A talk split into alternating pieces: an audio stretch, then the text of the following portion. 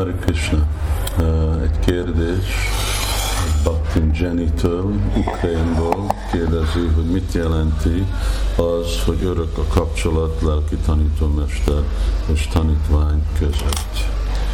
Örök az jelenti, hogy egy lelki kapcsolat, minden, ami lelki, az nitya, sasvata purana, az örök. Szóval így örök a kapcsolat.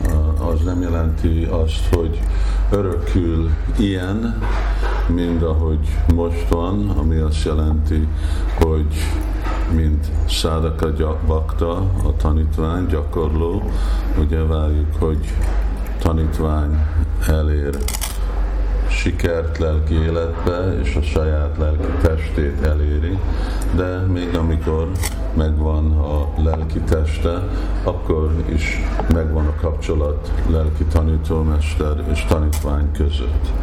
Hogy az a kapcsolat, annak milyen formája van, ez függ a mi örök azonosságunkon, örök identitásunkon, de a kapcsolat mindenki között meg örök, ugye mindig, mert van nekünk mindig egy örök kapcsolat Krishnával. Ma már van Sajiva Loka, Jiva Bhuta Sanatana. Szóval mi örök részecskéje vagyunk Krishnának, csak a dolog az, hogy elfelejtettük.